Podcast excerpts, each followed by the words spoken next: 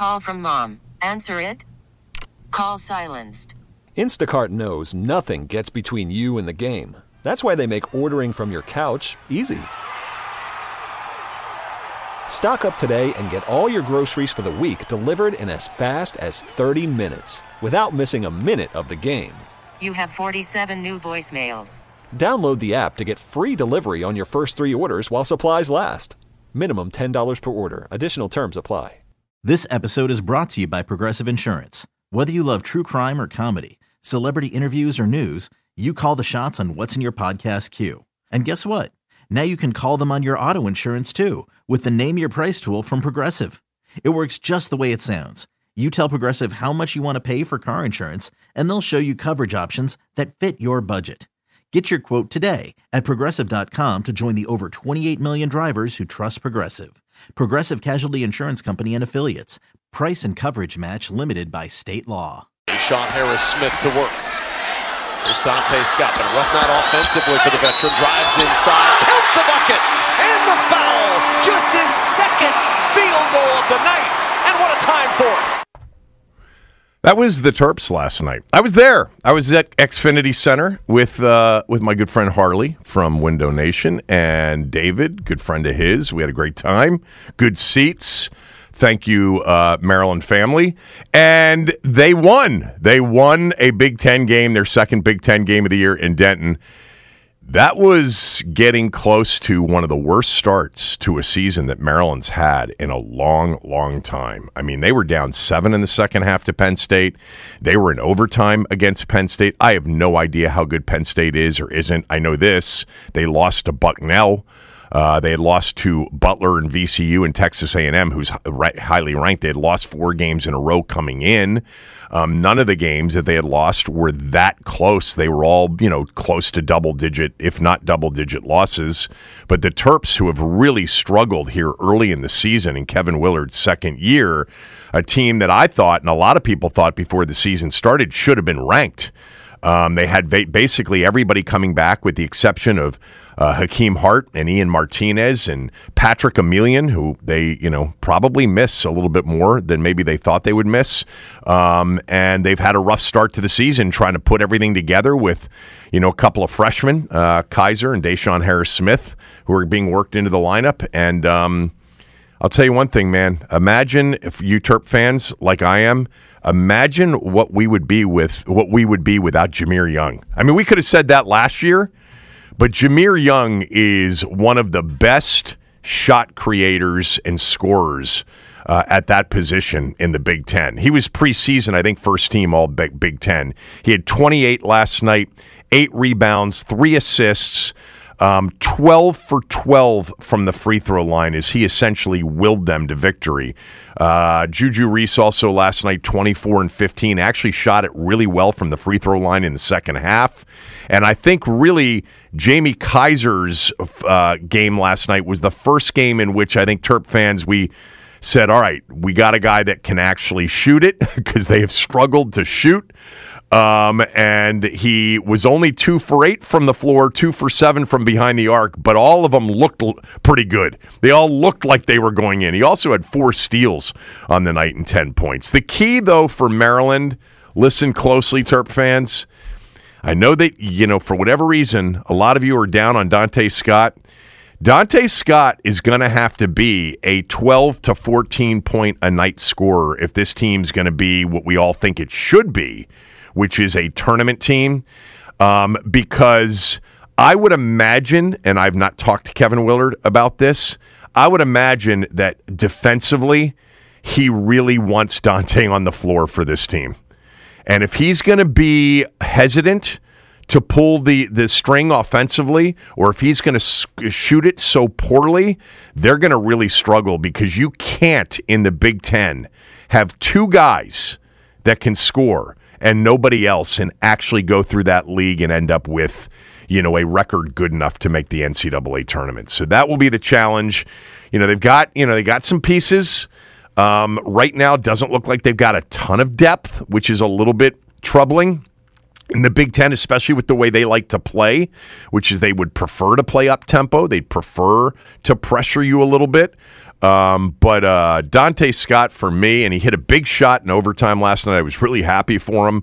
Uh, and then missed the free throw. Um, but he had 10 rebounds last night, and Donta can guard almost any position defensively. And uh, he's going to have to come around offensively, and I bet he will. There'll, there will be games in which Donta Scott will be a key for them. Uh, but I know a, lot of Maryland fans are frustrated with Donta. I can I can tell sitting in that crowd, and I can tell based on my Twitter notifications. And I'm just telling you, they need him. They need him, and they need him to be a 12 to 14 point a night scorer in the Big Ten. They need him to be their third scorer minimum uh, because he's too valuable defensively at times with his versatility defensively to have off the floor. And they had him off the floor a lot last night. They had Kaiser in there a lot. I think they can play him together. Um, but uh, good win for Maryland in that they couldn't lose that game last night. That would have made for a long holiday lead up They've got Alcorn State, they've got Nicholls State, so you know two wins there, and then they go to Pauley Pavilion to play UCLA on December 22nd, and then a week and a half after that, Purdue at home on January 2nd. Uh, it's not. It's brutal in the Big Ten, and to have those two games with a couple of you know of those games holiday time that you got to play, you got to you know build up some wins. Um, that's going to be a brutal stretch. We'll see if, if they uh, are improved. Uh, the one thing I, I, believe in is I believe in Kevin Willard, and I think he'll figure it out. I think he'll figure it out. I think last night was the beginning of kind of figuring it out to a certain degree. Shortened it up a little bit on the bench in terms of minutes. Um, and I thought DeShawn Harris Smith had some big moments in overtime in particular that may be, you know, could be a springboard for him to some confidence offensively. Um, Maryland out rebounded Penn State last night, 53 to 31. My son said, Have you ever seen a disparity like that? And I said, Look at the shooting numbers. Look at how many shots they missed.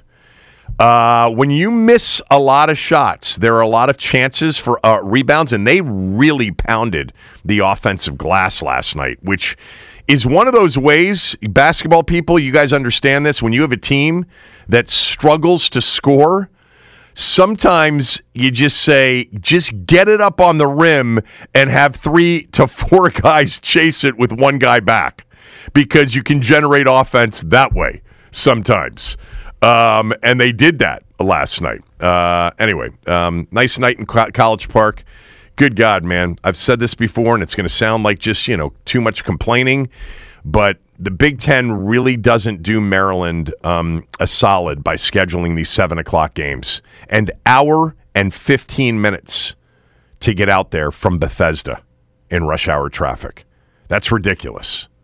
Students showed up, really good student showing last night. And, you know, we all know as Maryland fans what the really good crowds are versus the, you know, not so great crowds. I, would say it was 75% full, 70% full, but the students were there, which made it, uh, you know, a definite home court advantage last night, which helped them get by Penn State. All right, there's your uh, what Kevin did last night and Maryland basketball tied into the same conversation. We probably won't get back to them until they're getting ready to play UCLA on the 22nd. They have not been to Pauley Pavilion. They've played UCLA several times over the years. They have not been to Pauley Pavilion since 1982. They played a game out there with Adrian Branch as a freshman, and they got run uh, it was one of Lefty's teams that was not a great team, wasn't a tournament team. Um, 1981, excuse me, but would have been 81, I think. 82 was Bias's freshman year, which would have been a, a, a tournament year. Bias went to the tournament all four years. Uh, they lost in the second round to Houston, who went on to lose to NC State in the finals. Maryland actually played that that Houston team that lost to Valvano's um, NC State team in the finals. They played them in the second round of the tournament that year. Actually had the lead at halftime against Houston, ended up losing uh, the game. Um, and then the second year, they were in the Sweet 16 with Bias. Third year, they were in the Sweet 16 with Bias. The third year, they were in the Sweet 16 with Bias. They lost to Villanova, who went on to win the national championship. And then in his final year, they lost an absolute crusher to UNLV in the second round with a nine point lead with about eight minutes to go, and they blew it and lost. Uh, and that looked like a team that had a chance to make a big run. Um, all right, there you go. Hour and 15 minutes, Bethesda to College Park for a 7 o'clock start. 7:30 would make all the difference in the world, but it's it's all about the Big Ten Network and their scheduling. I mean, they they've had 6:30 starts before, which are even worse. What are you going to do? How about Jon Rahm? Jon Rahm is bolting the PGA Tour for the LIV Tour for a reported six hundred million dollars. Uh, the Wall Street Journal, I think, was the first to report this. Um, and I don't know how you can be upset with some of these players who are taking this kind of money. There isn't anybody that would would turn down this kind of money. Tiger did. He was offered what 900 million a couple of years ago by the LIV Tour. Steve Sands is going to jump on with us at noon to talk about this. Also talk about Tiger's return to golf last week, but Sands will want to talk about Sam Howell more than uh, Tiger Woods um, or Jon Rahm, but we will have Sands on the show as well. Uh, and then Juan Soto headed to the Yankees in a seven player deal with the Padres. Uh, amazing. Remember, he's only under contract for one more year. He'll make 33 million as a Yankee, and then they're going to have to re-sign him. Man, it, it really it reeks. It, it doesn't reek of wrong uh, verb. It, it it certainly feels like the Yankees have to win this coming season uh, because of the season they had last year, and then they'll hope to re-sign him. Um, but the Yankees' odds to win the World Series after the news of the Soto trade went from 15 to 2 to 15 to 2. So basically cut in half uh, to win the World Series with Soto uh, there. Um, they have the best World Series odds currently in the American League, third best in overall uh, Major League Baseball behind the Braves and the Dodgers. And what does it do to a team when you lose Juan Soto? Will you go from 16 to 1 to win the World Series as the Padres were yesterday to 32 to 1 now? Um, not good. Uh, did we talk about this yesterday, Denton? That first of all, we, we we've had some, you know, we, we we previewed like a week ago some of these horrendous um, national television games, uh, you know, that are upcoming in the NFL season. Now Sunday night's going to be great. Sunday night, you've got Dallas, Philadelphia. But tonight features New England at Pittsburgh. Bailey Zappe against Mitch Trubisky. If you haven't seen this, I don't think we talked about this. Did we yet or not? The, No, the total for we- this game? No, we have not. I haven't. I haven't even seen the total. Okay. So I'll ask you since we, you know, we both are immersed in this world, what do you think it is? Um. So let's see. I I, don't want to get too caught up, but uh, there's no way these teams are going to score a ton. I will say 29 and a half. Oh, wow. Okay, so you nailed it. It's 30. Oh, I just missed it. I've been and so it is the to Iowa. lowest it's the lowest total in the NFL since 1993 that was a game played between the Patriots and the Bengals and that was 30 and a half I think it was um, and so this is right now as of now let's see if it goes off at this the lowest total since then that was a weather game back in 93 this is not a weather game the weather is not going to be awful in Pittsburgh this is just a matchup between two teams that can't score the Patriots, listen to the Patriots' last three games. The 10 to 6 loss against Indy in Frankfurt. I think that was in Frankfurt. 10 to 7 the next week against the Giants. And then they lost 6 to nothing to the Chargers. Washington put up 20 on New England's defense. Um, meantime, Pittsburgh scored 10 points against Arizona, 16 in a win against Cincinnati, 10 in a loss to Cleveland. That's their last three. So we're, we're we have talked a lot about over under totals this year in football, mostly stemming from the Iowa situation in college football as they set record after record. But this NFL season, we have seen a lower scoring season, defenses reemerge, and the 30 total for tonight's Thursday night game is just barely the lowest total of the weekend. Jacksonville Cleveland right now is at 31. Although I do see some 30 and a halves out there. And that's because it looks like Trevor Lawrence isn't going to play and it'll be CJ Beathard. CJ Beathard, right? Yeah. CJ Yeah, yeah Beathard? CJ Beathard. Yeah. Um, so that total is 31. Houston and the Jets is 33. I can't remember lower totals. The Giant Packer game Monday night is 36 in the NFL. I honestly can't remember this many low totals in one NFL weekend. I, there's got to be something covers or or you know um, uh, a couple the Action Network. Somebody's going to have whether or not this is the lowest average over under total for an NFL weekend ever. It's going to be close. There have been some end of season weather Sundays where you know you get some big storm in the Northeast and wind and snow and sleet, and you get a lot of you know uh, a lot of games affected that'll drop the totals. But you've got a thirty, you've got a 30 and a half or thirty one, and you've got a thirty three this week. Man, did the Jet think about this? How much is the Jet defense respected? Is they're playing a team that can score in Houston, and the total is low. Houston's totals the last four weeks 46, 48, 48, 47. And they're going to play in a game this week that's 33.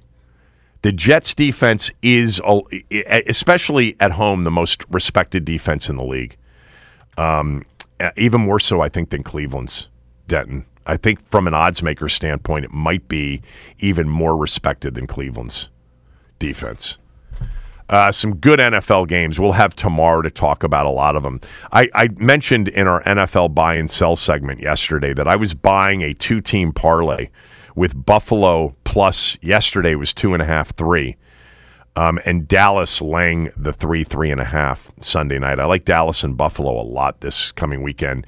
Well, the sharp money is coming in big time on Buffalo. That line is down to one and a half, one at Arrowhead Sunday. Okay, there is there is some lost confidence from odds makers in the Chiefs for the first time in a long time. I would bet you that that's the lowest favorite, the least amount Kansas City's been favored since Mahomes became Mahomes at home. Don't you think, Denton? There's no way that they've been a one or a one and a half point favorite at home during the Mahomes era. Yeah, I would. Uh, I would think that is right.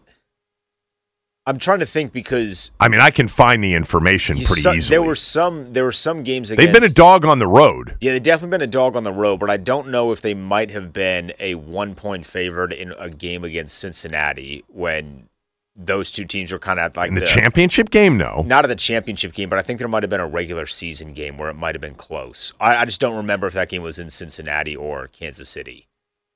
Do you remember um, that game? It was it was prior to them beating them in the championship, and they came back in the regular season. I don't know. I, you could be you could be right. I, I can't imagine there's been uh, any other time outside of a game against. Here, Cincinnati. I'm, I'm going to tell you. I, I've got it right. I got it right in front of me. You ready? So this year at home, they were a four and a half point favorite. Remember, it came down from six because of the Kelsey injury against Detroit in the opener. They were 13 point favorite at home against Chicago, 10 and a half point favorite at home against Denver, six and a half point favorite at home against the Chargers.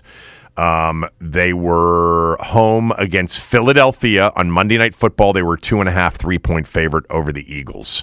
All right. Last year, um, at home, they were a four point favorite over the Chargers, seven and a half over the Raiders. Wait a minute. You're right. It's, it wasn't Cincinnati. They were two and a half point. What did Mahomes play against Buffalo last year at home? Yeah, yeah, I believe so. Who didn't play? Because they were a two and a half point underdog at home against Buffalo last year and lost twenty four to twenty. Let me let me find that box score. Um, I, am looking at it right now. Yeah, I'm no, Mahomes if, played in that one. Looked like everybody played in that one. Yeah, it says here that they were two and a half point dog. I don't remember that. Anyway, um, there's some definite loss of confidence in Kansas City, that's for sure. And there's the desperation of Buffalo having to win this game and Buffalo coming off their bye week. Um, we've got a good late window with Buffalo, KC, and then Philadelphia, Dallas at night, Sunday night. The Monday night games are not great. Tennessee, Miami, Green Bay, New York, although Green Bay is definitely surging. Um, and then you know, not a great Thursday night game next week for Amazon either. We'll hear a lot of a lot of bitching from Al Michaels tonight and next week. They got the Chargers and the Raiders. At least they'll be in Vegas for that. Um, but uh, yeah, a lot of quarterbacks, a lot of backup quarterbacks are going to play in the NFL this weekend. Uh, let's get to a what do you got?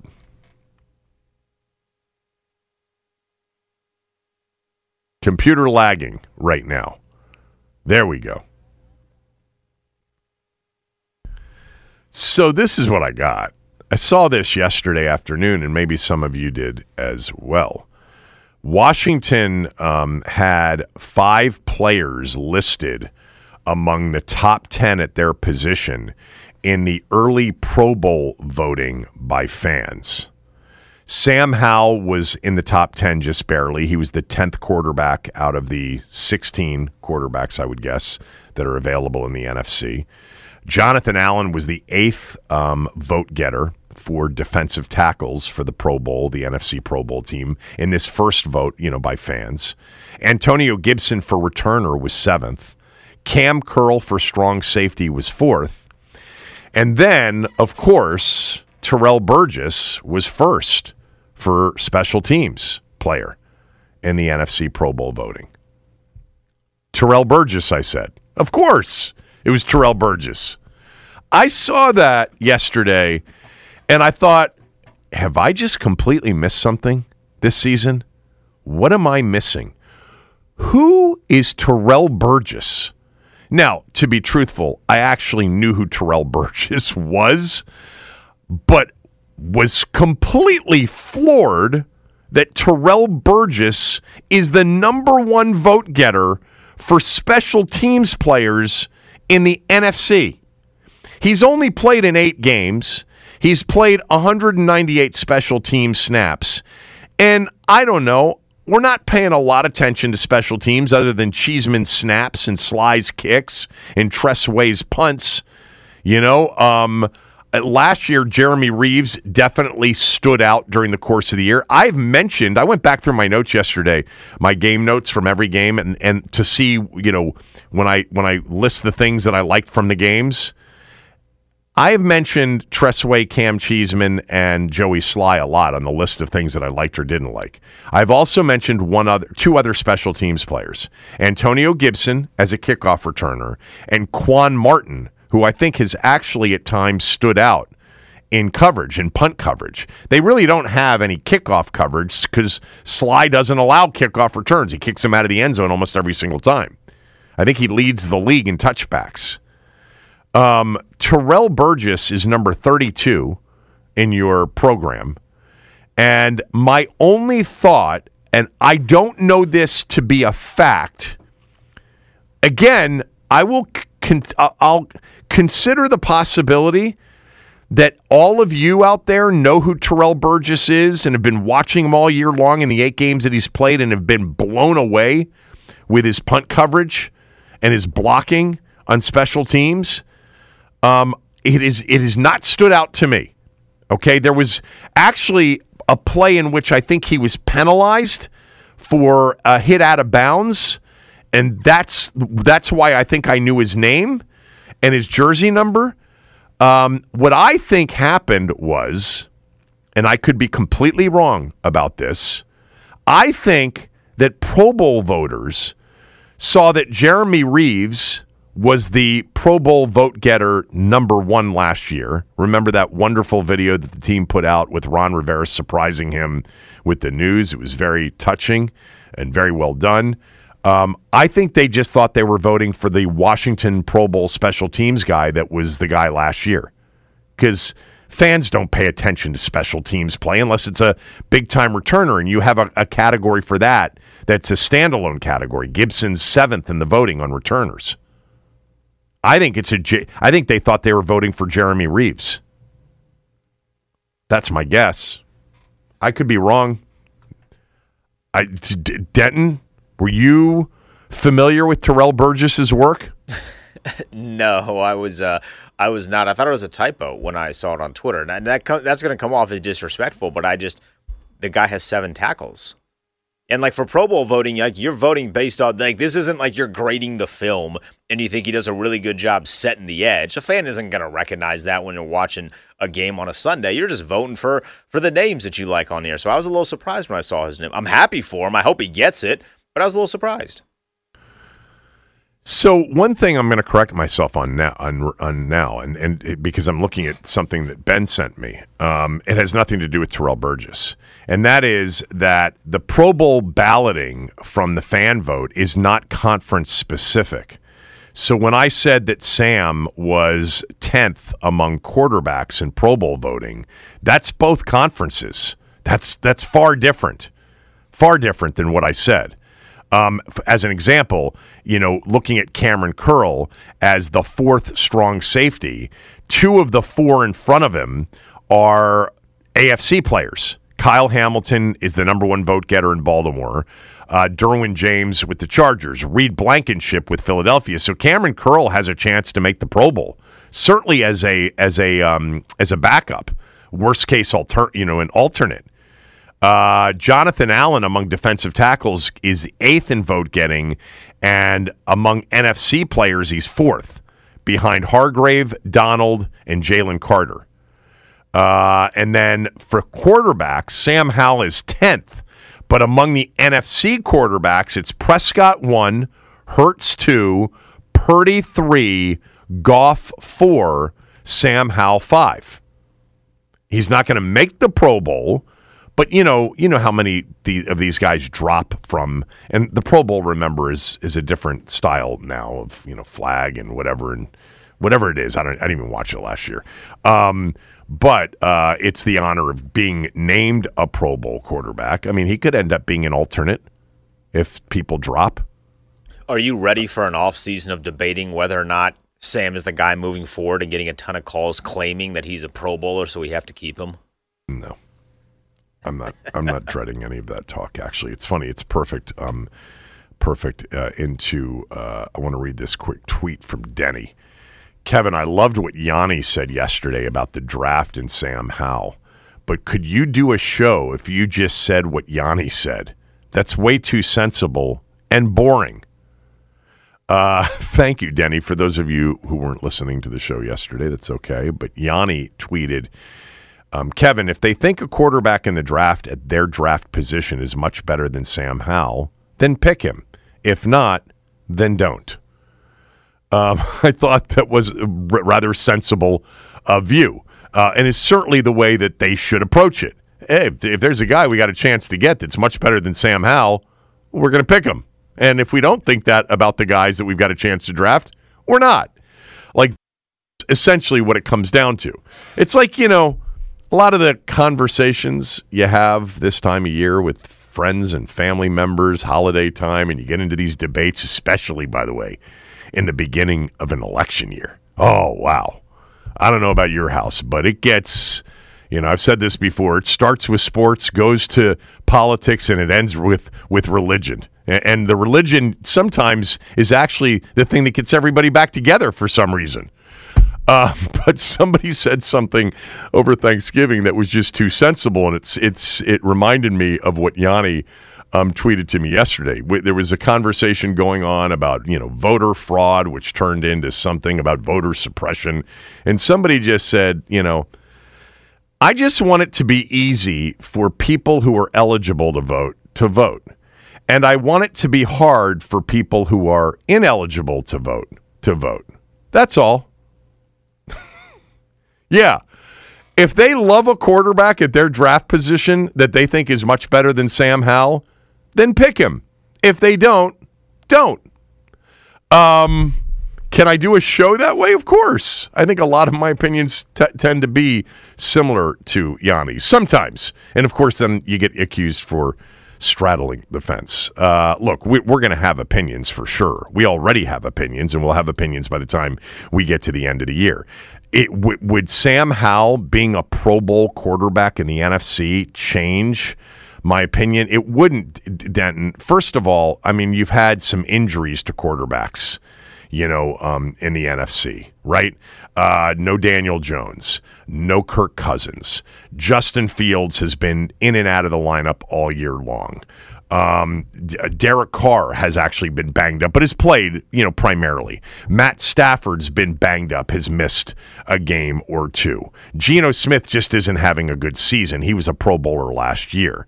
Um, so you've got a lot of that going on. I think, you know, I I think we talked about this last week to a certain degree, but I'll just say it again. Like Sam Howell leads the league in interceptions. He leads the league in sacks, and it's not even close.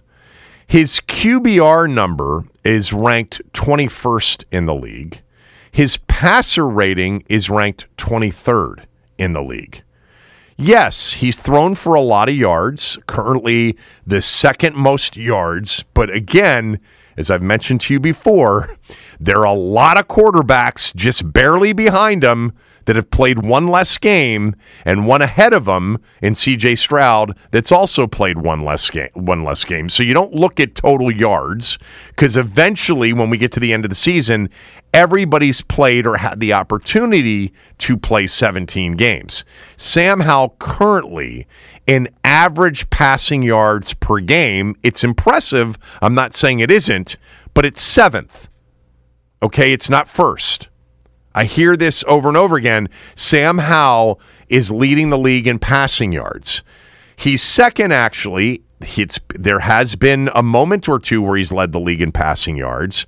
But again, because people get their byes at different time, like right now in terms of passing yards, just so you know, he's second behind CJ Stroud. But third is Tua, and he's le- he's nine yards behind him, and he's played one less game.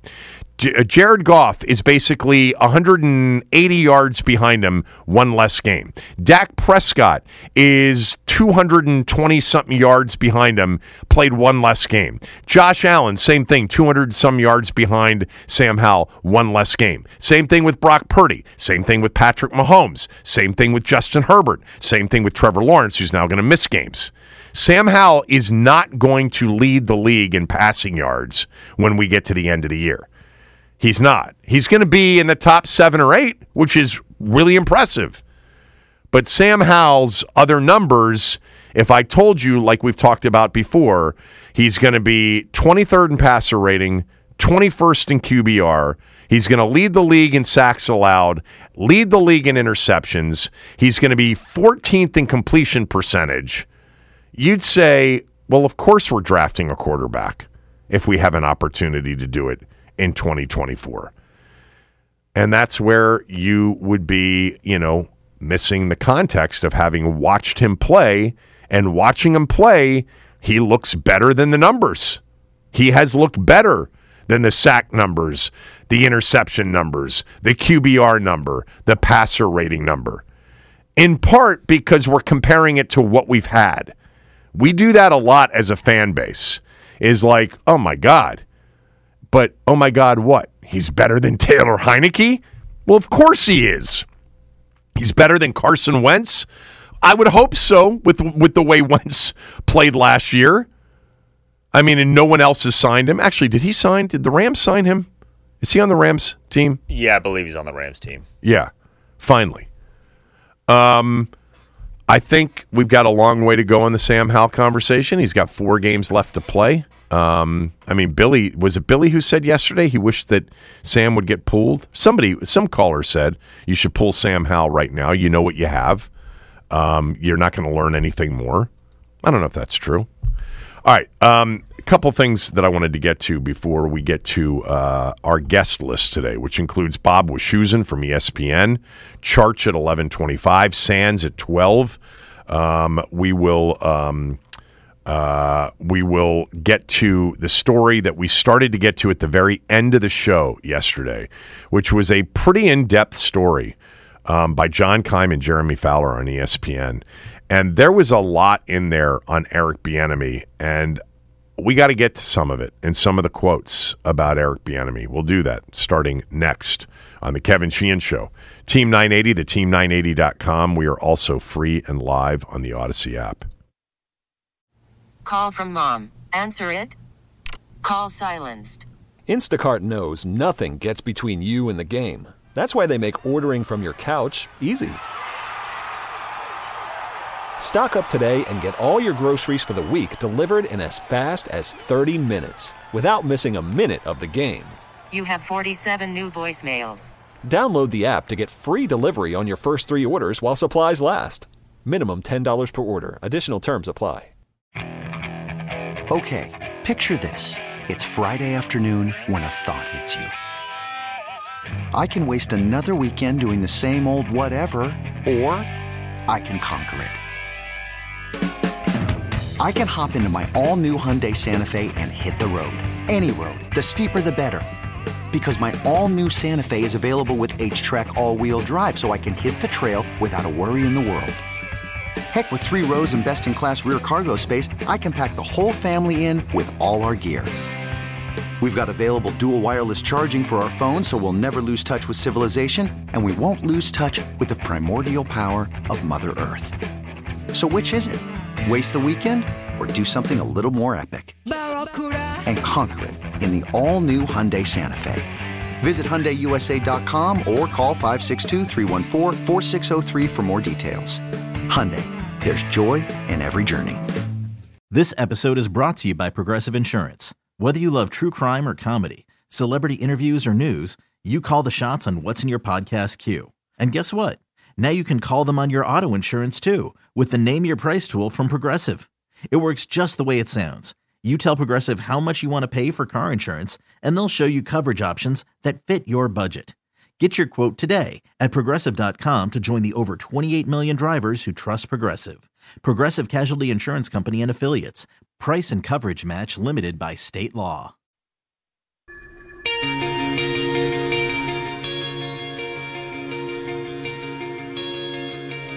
So, yesterday, Jeremy Fowler and John Keim had a story on ESPN.com, and we sort of got it during the show, and we we we talked a little bit about it at the very end of the show, very little about it. But for those that didn't, you know, invest the time to read it, I- I'm going to give you some of the highlights of it. Um, and I think actually the highlight of it is all of the stuff on Eric Bieniemy, which I will get to in a moment, because the story actually starts with sort of a description in, in a section of the story about the draft deadline and how that all came about, and Josh Harris's role in that particular um, decision to end up trading Chase Young and Montez Sweat. Now, I think a lot of us knew going into it that Chase Young was a really good possibility to be dealt. Um, this was something ultimately that they've wanted to do for a while. They probably would have done it before the draft last April had they gotten a decent offer, uh, but they didn't. And they hoped that he could play well enough that they could get a fairly hefty price at the trade deadline. And, you know, I think they were hopeful they could get a second round pick, maybe even a package of a second and fourth. I think we talked about this that we had information that, you know, Chicago was interested at first uh, in Chase Young. Um, for something resembling the Montez Sweat package. But the medical scared some teams off, including San Francisco, from offering more than what they ultimately offered. Uh, but uh, the part of the story that I wanted to read to you is that this was not a pleasant day for the coaching staff. Um, as it related to Sweat specifically. But with respect to Harris, um, they wrote that you know Ron Rivera would have final say on personnel, but the boss, as in Josh Harris, would have to weigh in before any moves occurred, and no one at the park knew exactly what that boss, a little more than three months into his tenure, was thinking. New owner Josh Harris, meeting re- remotely with his football brain trust, faced his first big football decision since he'd been approved as owner on July 20th. Harris emphasized he was open to acquiring future draft capital on the trade market, particularly with Sweat and Young, according to front office and team sources. And then there is a quote in here um, from a front office slash team source. Harris didn't, quote, roll in as a sheriff, closed quote, as the source put it, in line with the owner's philosophy of leaning on staff to make recommendations before major decisions are made. Quote, he gave his opinion, everyone was heard, and we landed in a fair spot, closed quote. Then Keim and Fowler write, but when you're calling the shots, a suggestion can often be taken as an edict. Sweat and Young were gone within hours of the meeting dealt to Chicago and San Francisco for second and third round picks, respectively. Within league circles, the terms of the trades were viewed as favorable to the Commanders. But that didn't mean it felt like a win for Mayhew, Hurney, or Rivera. Here's a quote from somebody in personnel with the organization in a text to ESPN on the evening of October 30th. Quote, Today, has not been a good day. Closed quote. So, why wasn't it a good day? Well, it's simple. They didn't want to trade Sweat. And they didn't want to trade Sweat because they still had aspirations, some would say delusions, of competing for the postseason after that loss to Philadelphia and falling to three and five at the time. Uh, and here's uh, a line from Keim and Fowler's story. Coaches, including including Rivera and since fired defensive coordinator Jack Del Rio, especially, wanted to keep Sweat.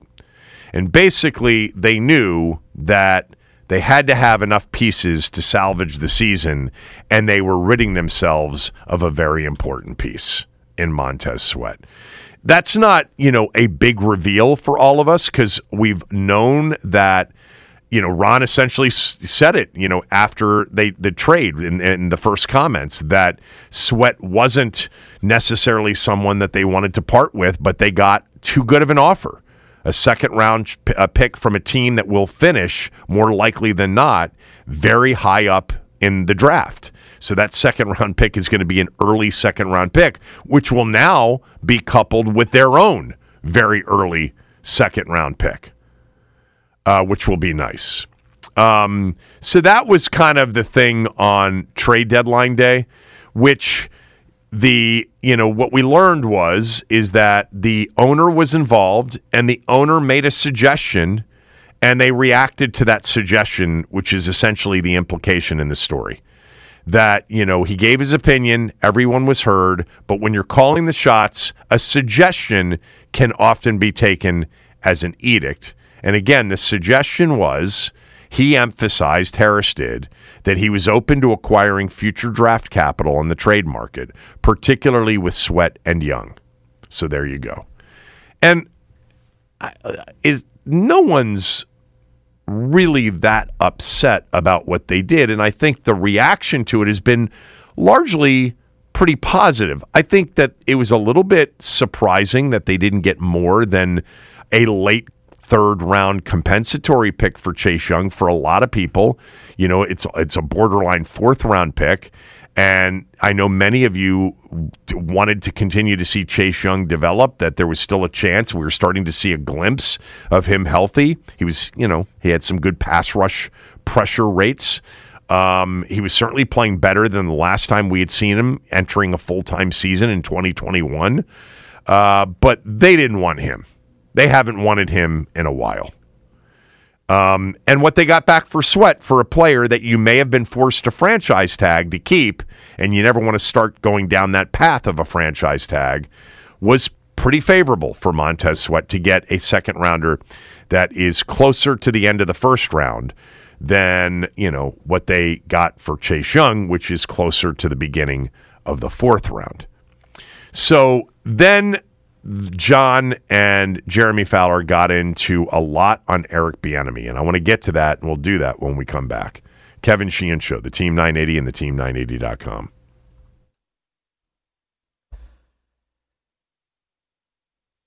NBA hoops last night. Wizards lose to Philadelphia 131 to 126. Joel Embiid goes off for 50 points and 13 rebounds in 38 minutes. You might remember earlier in the season, these two teams matched up, and Embiid went for 48. So a nice, cool average of 49 points for Joel Embiid in his last two games against the Wizards. Terps beat Penn State in overtime in college hoops, 81 to 75. Jahmir Young goes for 28 and 8. Juju Reese, 24 points and 15 rebounds. Big news in the world of golf. Jon Rahm has agreed to join the LIV Tour. It's expected that an official announcement will come later this week. And that's what's trending. Hiring for your small business? If you're not looking for professionals on LinkedIn, you're looking in the wrong place. That's like looking for your car keys in a fish tank. LinkedIn helps you hire professionals you can't find anywhere else, even those who aren't actively searching for a new job but might be open to the perfect role. In a given month, over 70% of LinkedIn users don't even visit other leading job sites. So start looking in the right place. With LinkedIn, you can hire professionals like a professional. Post your free job on linkedin.com slash recommend today. T-Mobile has invested billions to light up America's largest 5G network from big cities to small towns, including right here in yours. And great coverage is just the beginning. Right now, families and small businesses can save up to 20% versus AT&T and Verizon when they switch. Visit your local T-Mobile store today.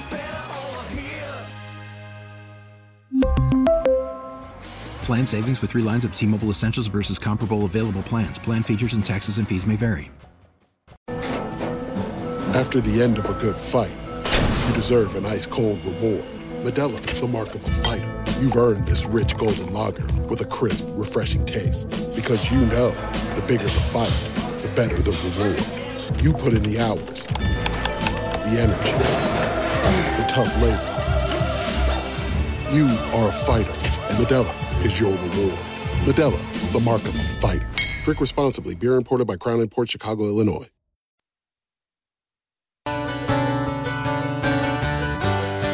So John Keim and Jeremy Fowler wrote this very long story on ESPN, uh, which we just talked initially about the first section of the story, which was, you know, how the whole trade deadline and the trades of Chase Young and Montez Sweat specifically came together, and and Harris's role, Josh Harris's role in that. Um, but what they wrote the most about was Eric Bieniemy. Uh, and Sam Howell together, kind of, but it really ended up being more about Eric Bieniemy. And I'm going to read from some of the story, and then uh, we'll talk about it a little bit. Um, they talked, you know, at the beginning of this section about the nice job that Howell's done and Bieniemy's role in that. And then they write Rivera's wager on the 54 year old coach has been something less than an instant jackpot. Rivera rel- relinquished a degree of power and, by extension, some authority within the team by bringing in Bieniemy. Rivera wanted to shake things up after the firing of previous offensive coordinator Scott Turner by giving Bieniemy influence over the team's regular season practice and meeting schedules, among other areas. Like the Chiefs, the Commanders have switched to a Monday off day during game weeks instead of the customary Tuesday. Some players, including team veterans and those with families, have not warmed to it. One player grumbled, quote, "It's what Bieniemy wants." Closed quote. Among the players' other issues early in the year, per team sources, was was that afternoon offensive meetings frequently ran long and got in the way if players needed treatment. Bieniemy's initial concession was to allow players to use foam rollers on the floor of the meeting rooms to save time, per team source.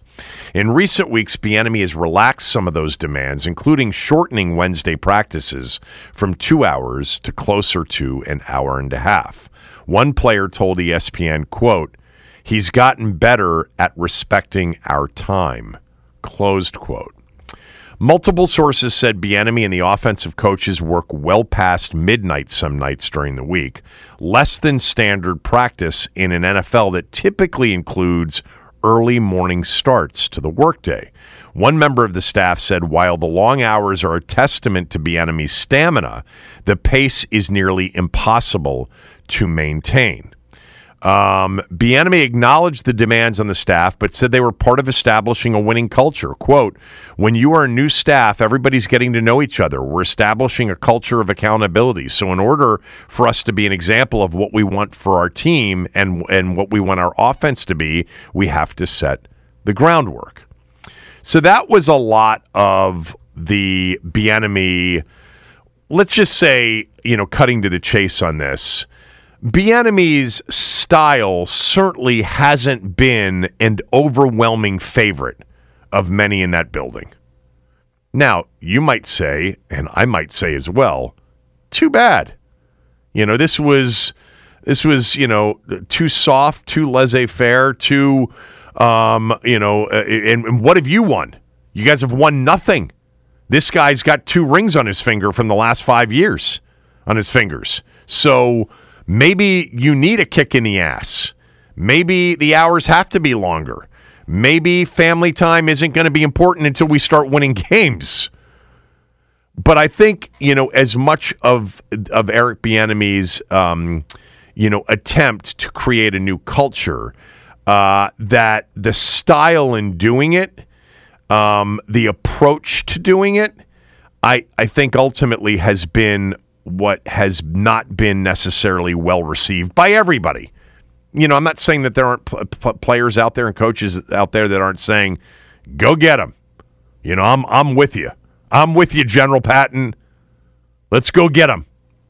Uh, but it's been an issue for some. Again, you might say, and I actually would lean in this direction. Too bad. You guys have won nothing. Let's try it this way and see if this works. But I think, you know, this portion of the story and a lot of other things that have come out going back to camp with Ron, I think, you know, we know why teams avoided going down the path of hiring Eric Bieniemy and Washington was his only option in the offseason. And that's why I said during the offseason, I don't know why so many of you are describing this as some sort of coup. Like, oh my God, we got Eric Bieniemy. No one else wanted him. No one else was offering him the gig. Only Washington. I would imagine Andy Reid would have taken him back, but probably in a different role because Matt Nagy was Mahomes' guy, according to all the Kansas City people. Then you get to kind of the overall substance of the offense and some of the disconnects there, including, you know, some comments from players about Ron not being involved enough. I'll read some of that to you when we come back. And then if you want to weigh in on this, we'll open it up for phone calls on this 301 230 0980, 301 230 0980. I think, and I'll read the other part of this, which deals with kind of the offense and the the the the, the passing attempts and the sacks taken, etc. Um, but I, would love your reaction to uh, to some of this as well if you want to weigh in. 301 230 0980. It's the Kevin Sheehan Show on the Team 980, the team980.com. We are also free and live on the Odyssey app.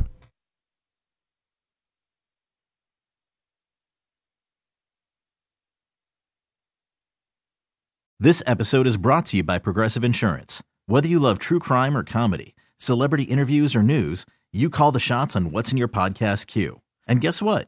Now you can call them on your auto insurance too with the Name Your Price tool from Progressive. It works just the way it sounds. You tell Progressive how much you want to pay for car insurance, and they'll show you coverage options that fit your budget. Get your quote today at progressive.com to join the over 28 million drivers who trust Progressive. Progressive Casualty Insurance Company and Affiliates. Price and coverage match limited by state law. Okay, picture this. It's Friday afternoon when a thought hits you. I can spend another weekend doing the same old whatever, or I can hop into my all new Hyundai Santa Fe and hit the road. With available H track, all wheel drive, and three row seating, my whole family can head deep into the wild. Conquer the weekend in the all new Hyundai Santa Fe. Visit HyundaiUSA.com or call 562 for more details. Hyundai, there's joy in every journey. We really need new phones. T-Mobile will cover the cost of four amazing new iPhone 15s, and each line is only $25 a month. New iPhone 15s? Only at T-Mobile get four iPhone 15s on us and four lines for 25 bucks per line per month with eligible trade-in when you switch.